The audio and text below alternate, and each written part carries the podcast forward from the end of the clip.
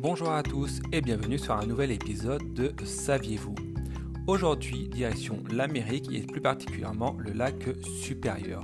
Saviez-vous que le lac supérieur, avec une superficie de 82 350 km et un volume de 12 232 km3, le lac supérieur, qui est le plus grand des lacs d'Amérique du Nord, peut recouvrir l'Amérique du Nord et l'Amérique du Sud de plus de 30 cm d'eau. Incroyable mais vrai.